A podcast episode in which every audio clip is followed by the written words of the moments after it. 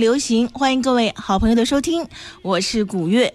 那刚刚呢，我们听到的是著名的歌剧《阿依达》当中的凯旋进行曲。其实我们在不同的场合都会听到这首作品，在歌剧当中是毋庸置疑的，还有包括电影当中、广告中，甚至。足球比赛当中，还有体育竞技当中，都会出现那首凯旋进行曲。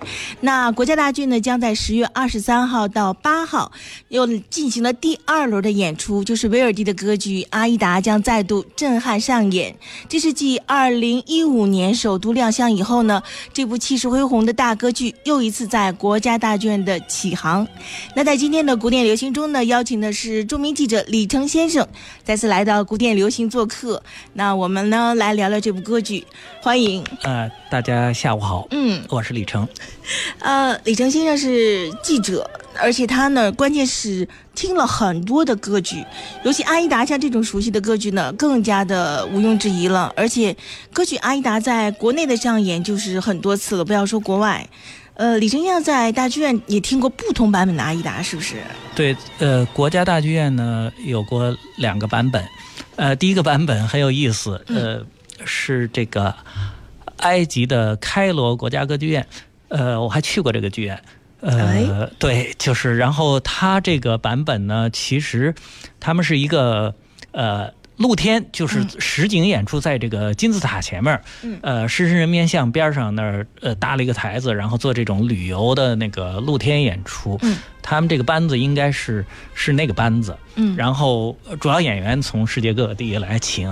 呃，那一年呢，就是正好国家大剧院刚开张不久，是第二年吧，呃，零九年好像还是一零年，呃，把他们给请过来了。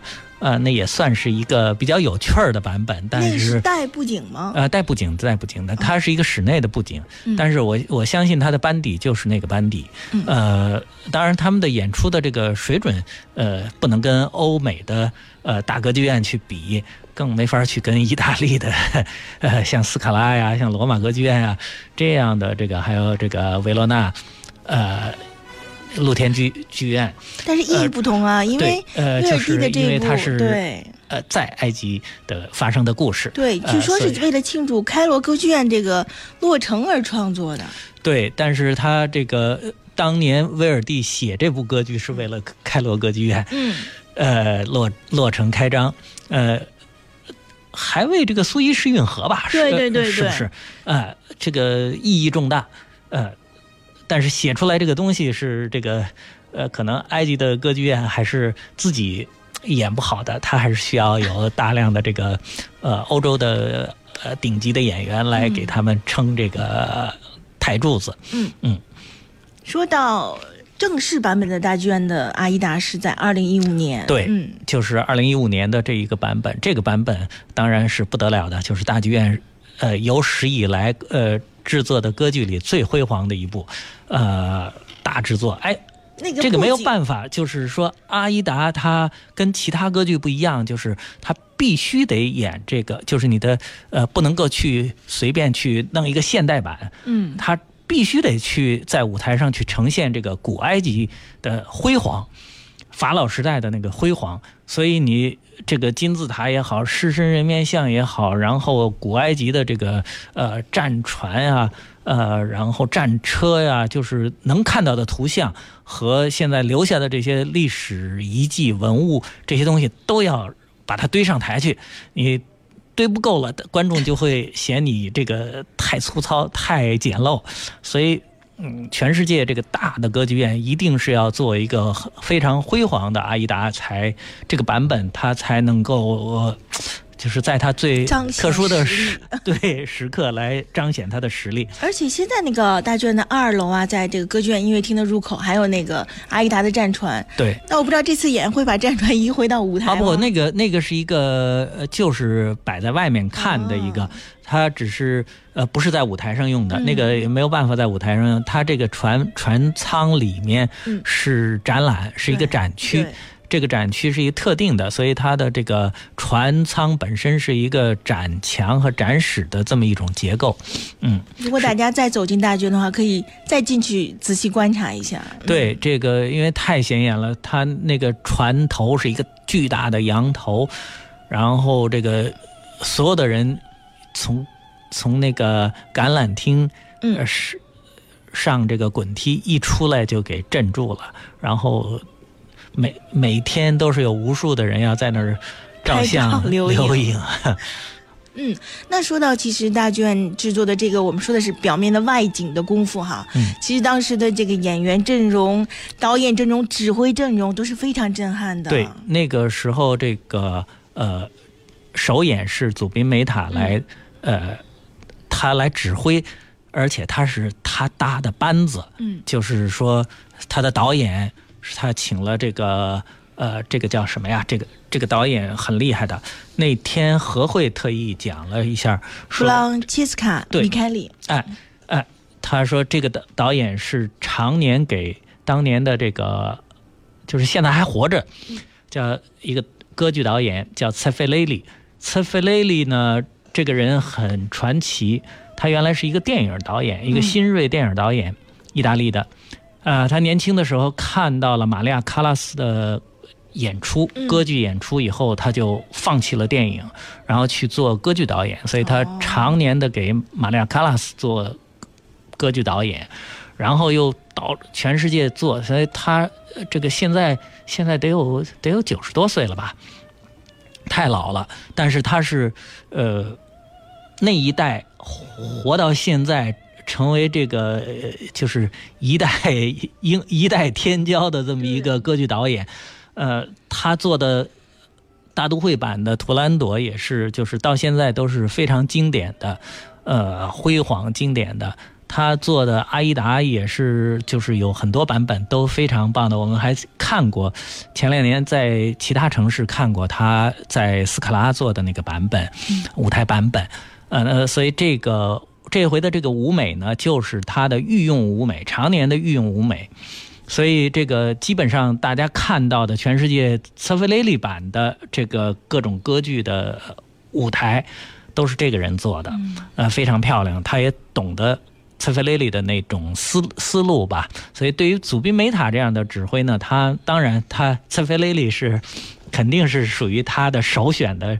这样的呃导演类型的，所以他这次用的这个人都是用用这样的人，就是呃，然后这个制作很棒，呃，加上这个呃大剧院的班底和这个呃请来的像何慧这样的呃在意大利也是唱阿依达的头牌，呃，就是意大利的呃主要的歌剧院基本上。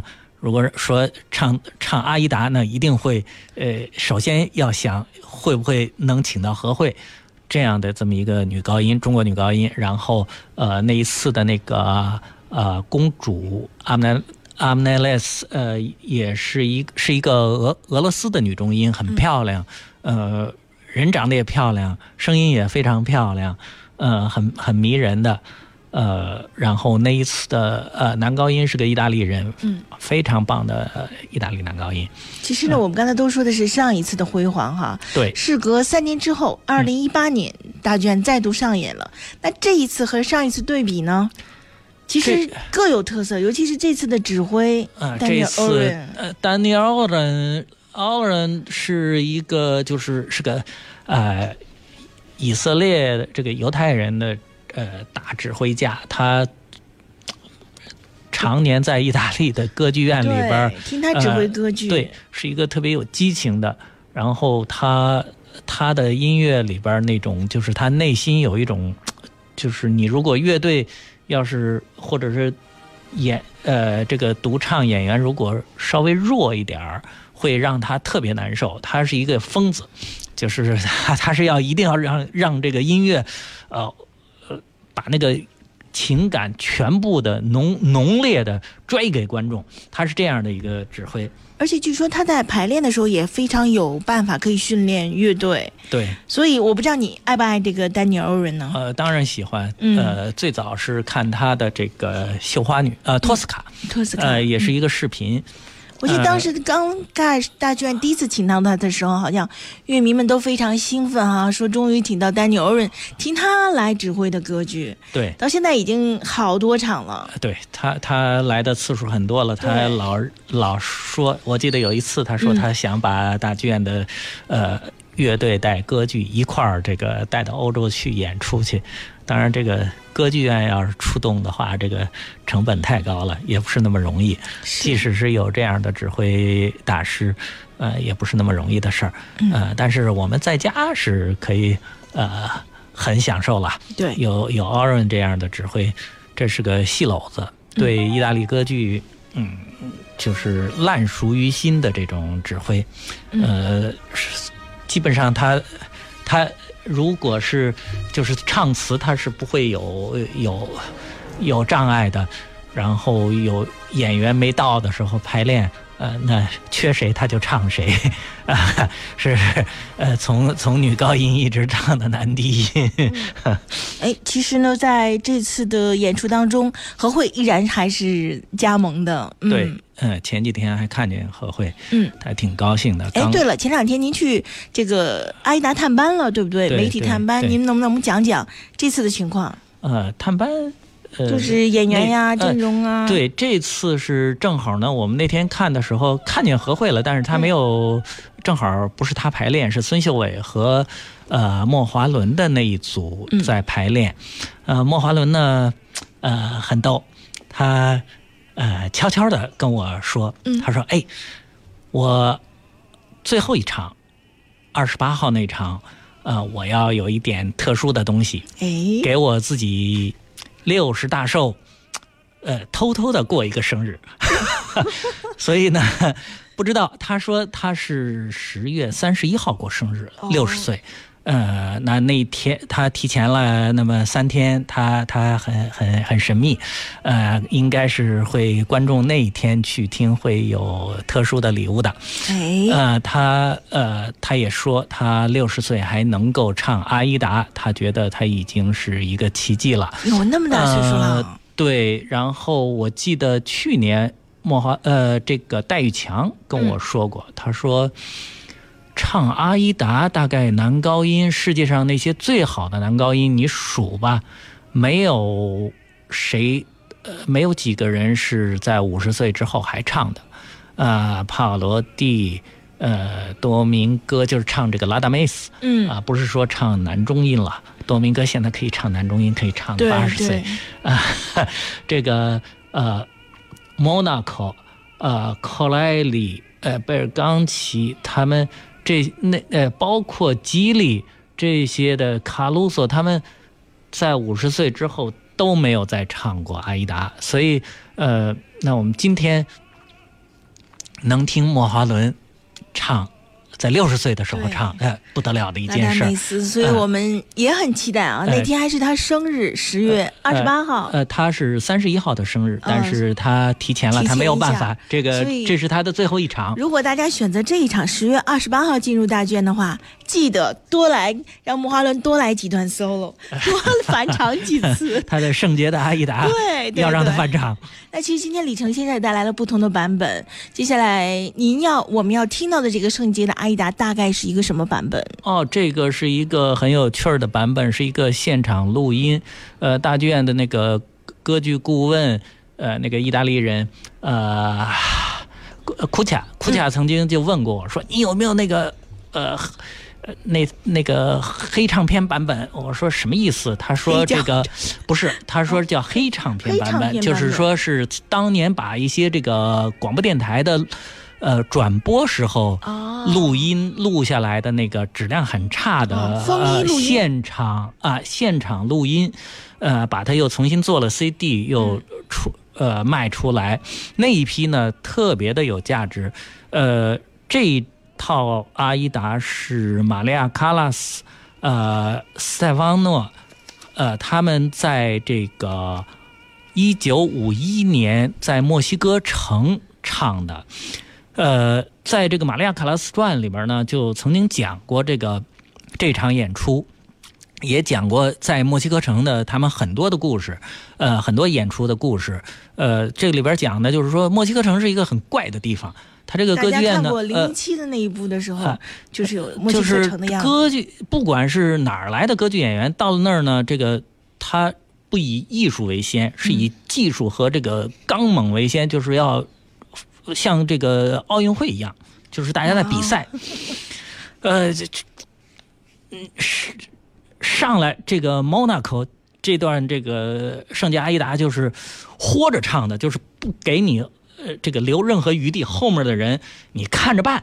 怎么接呢？啊，对你，你听完我这段以后，你看着你，你有什么本事你就来，哎，然后后面你再听这个呃马利亚·卡拉斯唱这个是凯旋归来，唱完这个，你你听他那样的那种浓烈的呃情感和这种爆发力，然后再听后面这个 凯旋进行曲后头。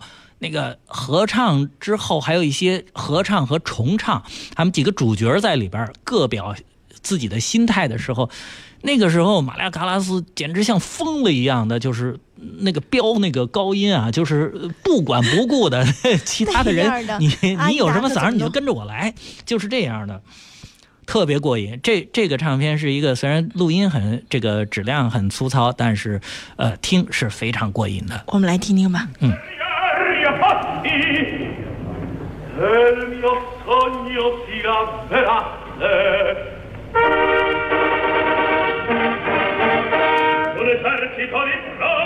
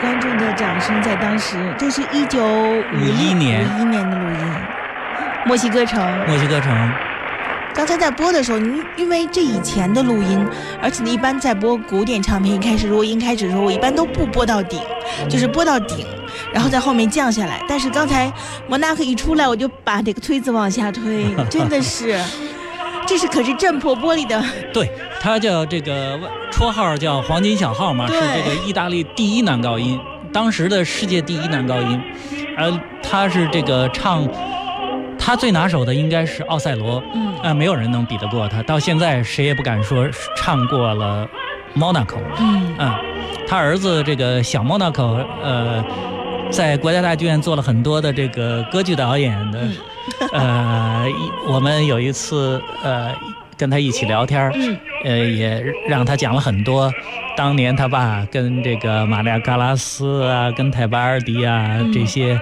大师们的呃那些故事，嗯，啊、很好玩的。那。经过了 Monaco，，其实还有一位歌唱家，今天李成也带来了不同的版本哈。对，那还是听一下。啊，要听一下这嗯个 Franco Colelli 的这个，呃，啊这这个就是他跟 Monaco 是属于同时代的男高音，稍微小一点儿，呃，但是他太棒了，没有人说他是世界第一或者是什么，但是只要说 c o l l i 那这个就 OK 了，因为他的声音出来以后，没有人能够拒绝他。这个版本是一九五六年在都灵的一个版本。嗯，我今天比较遗憾是，本来带了一个祖宾梅塔指挥的，他六七年的一个版本，那个呃是个录音版，就比较比较克制，特别的完美。尤其是圣洁阿依达，他在这个结尾的时候的那个用一个。呃，渐弱从强渐弱的降 B，那个渐弱的长音到弱下来的时候，那个漂亮，简直是就是无人能及。呃，当然，像 Monaco 这样这个现场，那是要放开了往上唱的，那太过也是太过瘾，太过瘾了。两个完全不一样的。考莱利这个版本呢，它没有渐弱，但是也没有那么强势，但是依然是让人听了非常难忘的。时间不够，嗯，听不了那么长。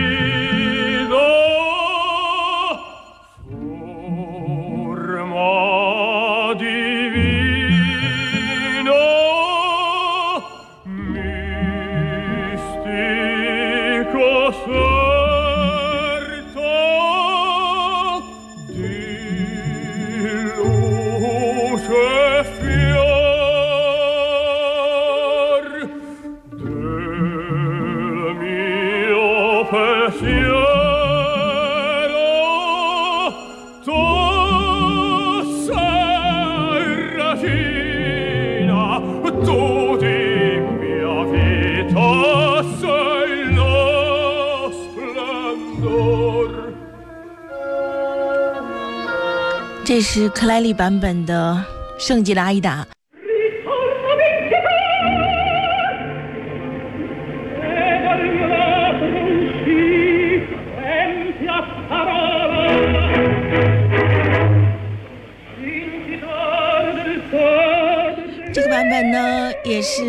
李成先生带来的，刚才提到的墨西哥城的阿依达的版本。对，欢迎继续收听古典也流行。今天呢，为大家介绍的就是国家大剧院即将在十月二十三号到二十八号上演的这部歌剧《阿依达》二度上演。在这次上演呢，刚才这个李成先生也给大家讲了，像包括导演阵容、演员阵容。那这里呢，我们听到的是李成先生记忆犹新的世界上著名的阿依达的版本。呃，对，这个是五一年墨西哥城马利亚·卡拉斯，呃，马里奥·戴尔·莫纳科，呃，他们的这个版本，这个非常的激动人心的一个版本。呃，这一段儿呃，凯旋归来，那是呃，也是卡拉斯的非常经典的一个唱段。哎，他是，呃，他的那个声音里边有一种特别浓烈的情感，呃，别人没有的，只有他有的。今天有多少唱的非常好的女高音，但是就跟他缺这么一点点，其他东西可能都甚至有可能你的声音条件比他好，但是唱不到他呀这样的东西。哎，呃，为什么说这一段是很有特点？我们得想稍微讲一点点背景。呃，对，这一段他的这个呃情绪情绪。非常的复杂，他呃他是一个这个算是呃战俘，嗯，呃，然后做了这个公埃及公主的这个女奴隶，嗯。但她其实她自己也是个公主，啊，呃，埃塞俄比亚的公主，她嗯。她是黑人，埃及人是白人，白种人，所以他们这个这部歌剧很有意思，就是阿依达是一定要不管你是谁来演，一定要抹黑脸，嗯。就像这个奥赛罗也是。不管是谁演，你必须抹一个黑脸。奥赛罗是个摩尔人，摩尔人是黑黑皮肤的，嗯啊，但是我今年咱们国家大剧院演的那个呃英国皇家歌剧院的那个电影版的呃歌剧电影的奥赛罗，嗯，呃，没有吗？没有抹黑吗？居然没有，考夫曼居然没有。啊呃，这个是我第一次见到，呃，没有按照这个戏里边的人物的就是特质腕儿大了哈，可以按照嗯，不一定，不一定不一定。经过其他的考证？呃这个呃这个我不知道，这个不是考证的问题，是可能英英国戏剧里边不知道他们带来了一些什么样的特殊的这种呃想法吧。如果有希望考夫曼来到中国演出的时候，希望有机会可以问问。啊，对，那接下来我们继续来说这一段啊，嗯，呃，胜利归来，当时阿依达作为这个奴隶，一方面有对祖国的思念，他同时呢爱着这个将埃及将军拉达梅斯，拉达梅斯是这个去出征埃塞俄比亚的这个指挥官，所以呃，出征之前他唱了这一段，其实是他他希望拉达梅斯是凯旋归来，但是他又为他的这个祖国，为他的父亲国王，呃，担忧，非常的复杂的这么一种心情，所以他他这个这段唱，呃要呃情感特别浓烈，任何一个女高音在这个地方要要呃 要用她的这个十分力气，她起码要用到八九分，嗯，只有这个尼尔松。比尔吉特·尼尔松，尼尔松一般的他用到七分吧，哦，嗯，呃，他是不会呃全全力来唱的，但是玛利亚·卡拉斯，他是把所有的情感全部都用在里面，这是一个很特别的一个，呃，他应该算是一个歌剧的戏剧表演家。对，很感性的一位歌唱家。那我们就来听听这一段嗯，卡拉斯，尤其是在墨西哥城的这个版本。对，